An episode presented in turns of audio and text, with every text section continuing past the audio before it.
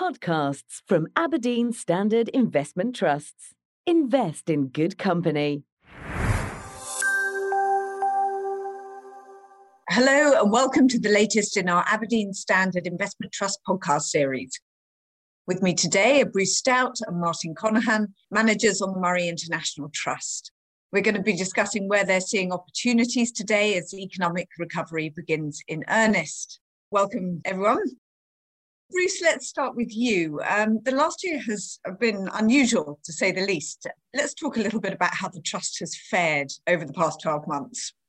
Well, I think, first of all, you can say that nothing really prepares you for a year like last year because we've encountered things last year that we've never seen before. So I think to sum it up, it was really a year to try and negotiate to get through without losing any money and we did that just about in terms of the net asset value. Total return was roughly flat. Um, we did manage to increase the dividend ahead of the rate of inflation, which is the investment objective of the trust. And I guess the final thing was that through the adversity, we did manage to take advantage of many of the opportunities that presented themselves, particularly earlier in the year when we switched a lot of bond money into equities and enhanced the yield and dividend growth characteristics of the trust. Great. Now, uh, Martin, there's there's been a notable change in market mood over the past few months. Could you talk a bit about how that's manifested in the portfolio and whether you've made any changes as a result?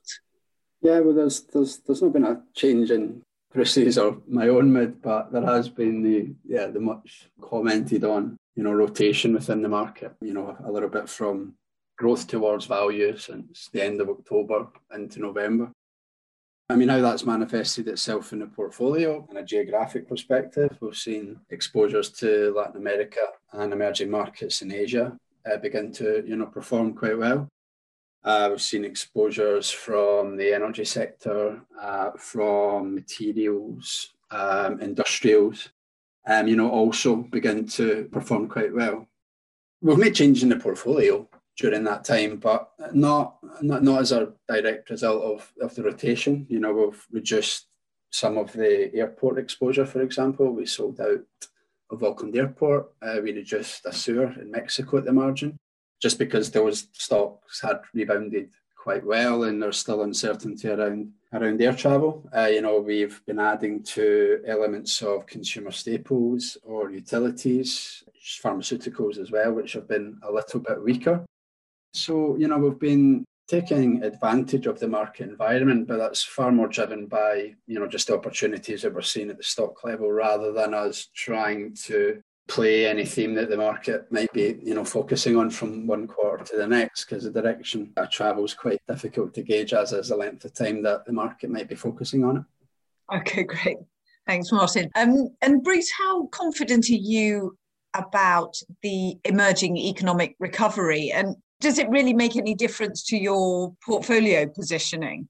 Yes, um, gauging the economic recovery is going to be very difficult, I suspect. None of us have tread this path of uh, recovery from a pandemic, so I, dare say there'll be quite a few pitfalls along the way. But what's of prime importance to ourselves is not so much the economic recovery, but more the business prospects for the companies uh, in which we invested and have in the portfolio. For some of those companies, that were uh, suffered last year from social immobility of, of people is a welcome relief that things will get back to normal. We'll start to see the businesses pick up again. And a lot of them have done a very good job of, of protecting their assets during a tough period. And it'll be very interesting to see what operational leverage they have to, to recovery as we go forward from here uh, in some of the companies that we own. Okay, and, and Martin, what other big themes would you highlight from the portfolio at the moment? I guess the only theme that we would really only ever point to would be the one of diversification. You know, we're just really always trying to buy well run, well managed businesses that, that do different things in, in different parts of the globe. Because, you know, last year that certainly helped with regards to securing the, the, the revenues that we need to generate for the trust. And, you know, given the uncertainty going forward, we feel that that's probably the only theme that's ever really prevalent in the trust is one of being a globally diversified investment mm. trust. And Bruce, dividends were obviously one of the casualties of the pandemic, though though less so for the kind of global markets in, in, in which in which you operate. But in that in mind, are you are you seeing dividends come back? Uh, and if so, are there any patterns to where they've been strongest? Uh, you know, in terms of geography or sector.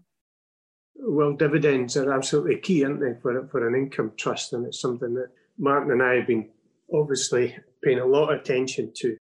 I think the key here is to be able to have geographical and business diversification. And the last time we really had a full blown dividend recession in the UK, you have to go back 20 years, and it lasted for about five years. Um, even if you take the dividend recession of 08, 09 in the, the global financial crisis, it was quite concentrated in the banks. Uh, many of these banks are still not back to what they had before. So I think the key to recovering dividends is to keep the diversification throughout the portfolio. If there are one trend that we kind of see is that the strongly financed companies, particularly in Asia, have been far less hit uh, than, than some of the businesses in the more developed world where we've seen dividends decimated, particularly in the UK. I think the UK dividends were down over 40% last year. So it's all about diversification from here and strong balance sheets.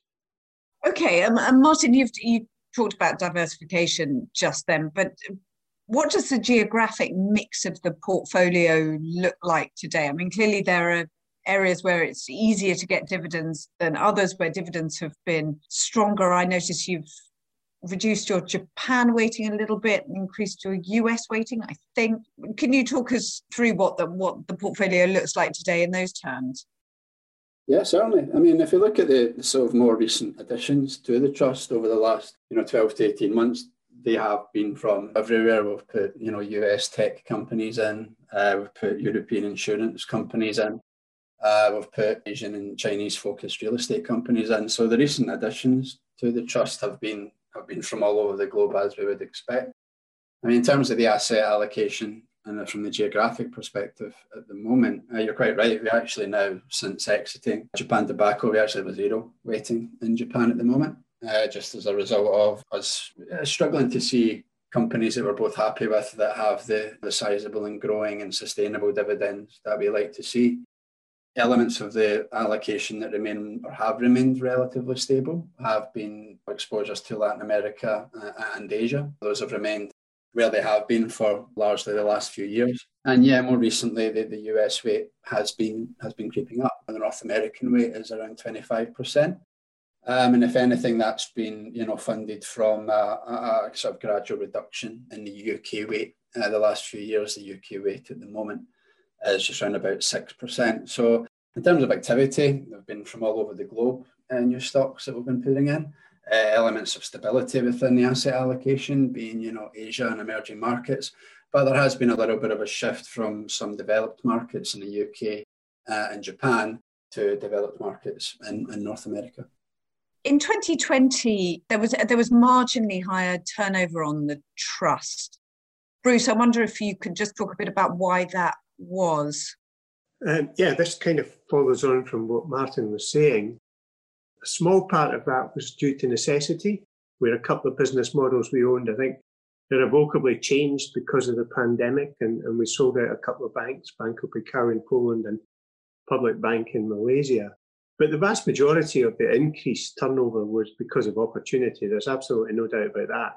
Um, and at times, to be able to buy high quality uh, equities, good companies, diversified companies trading with above 6% yields, uh, double digit dividend growth over one, three, and five year periods. Uh, it was an opportunity not to miss, and we could finance it from particularly emerging market bonds and get yield pickup and dividend growth pickup. So, so that was the main reason for the increase in the transaction activity. Okay, thanks. And Martin, let's let's turn to the risk side now. I mean, what what do you consider the main risks in markets today? Um, and are you doing anything in the portfolio to kind of protect against those risks? Start? I mean, there could be, you know, the risk of another pandemic. There could be the risk of a, you know, a tantrum within markets. You know, if and when there's to be a, a movement on rates, if you believe that, you know, inflation is going to be on the rise for longer. You've got special purpose acquisition companies, anything that labelled the ESG ran quite hard last year. We've got heavily oversubscribed IPOs, you've got geopolitical risk, you've got climate change. I mean, you can come up with a million and one risks if you, you know, really, really put your mind to it that could impact on, on capital markets.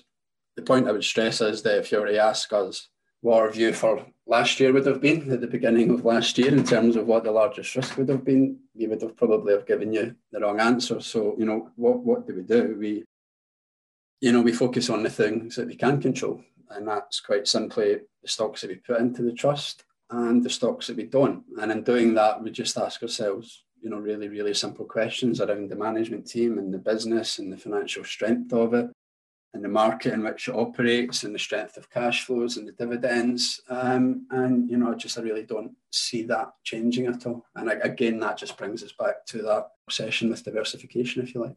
Bruce, the markets have obviously run up quite a long way, but there's there's kind of been a lot going on under the surface what would you say about valuations today? Are they are they a mixed bag? Are you seeing overvaluations in some areas and undervaluation elsewhere? I mean, what, what what's your big picture?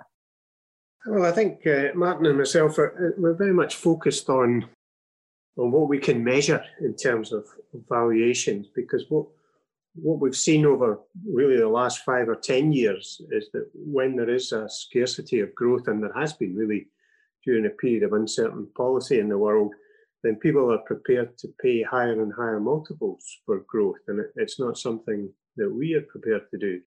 The other thing that we've noticed recently are people moving further and further up the balance sheet to try and justify ownership of businesses and, and using metrics such as price to sales or price to clicks or whatever. And it's not something um, that, that we can get a tangible hold on. But conversely, in, in many of the businesses that were overlooked last year, in the broader sense, uh, as the market focused on tech and e businesses all over the place, those valuations look okay relative to what's achievable in terms of earnings and dividends. And so that's where our focus, you know, continues to be as it's always been. We're looking to buy growth at a reasonable price.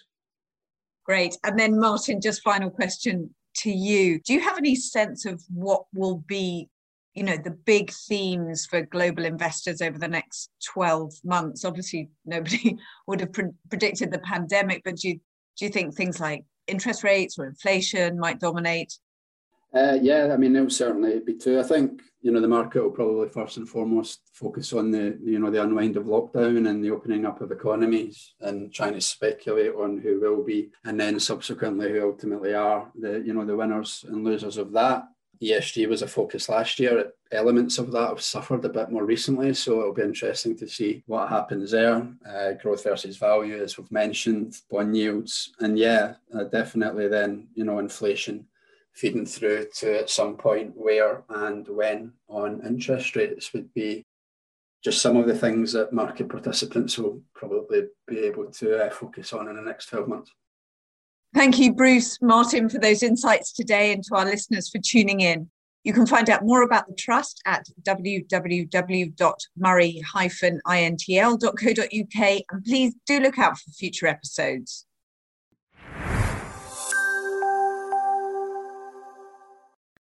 This podcast is provided for general information only and assumes a certain level of knowledge of financial markets. It is provided for information purposes only and should not be considered as an offer, investment recommendation, or solicitation to deal in any of the investments of products mentioned herein, and does not constitute investment research.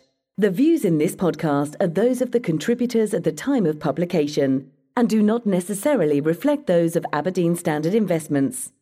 The value of investments and the income from them can go down as well as up, and investors may get back less than the amount invested. Past performance is not a guide to future returns. Return projections are estimates and provide no guarantee of future results.